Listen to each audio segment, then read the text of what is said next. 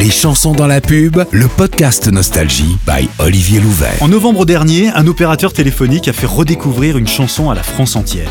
Dans un spot de pub, on voit un père danser sur cette chanson devant son fils tout au long de son enfance, puis de son adolescence.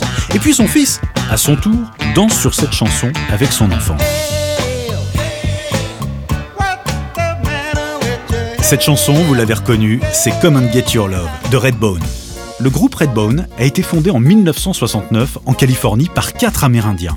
Et dès leur début, ils ont été soutenus par Jimi Hendrix, qui lui-même avait du sang Cherokee. La chanson Come and Get Your Love est sortie en janvier 1974 et a été vendue à plus de 500 000 exemplaires. Et pourtant, en France, elle est tombée aux oubliettes. Elle a ressurgi à plusieurs reprises au cinéma, et notamment en 2014 dans Les Gardiens de la Galaxie, un film de super-héros où le personnage principal danse sur cette chanson. C'est peut-être même ce film qui a inspiré le publicitaire qui a décidé d'utiliser cette chanson, car la danse effectuée dans la pub ressemble bien à celle de l'acteur Chris Pratt, le héros des Gardiens de la Galaxie.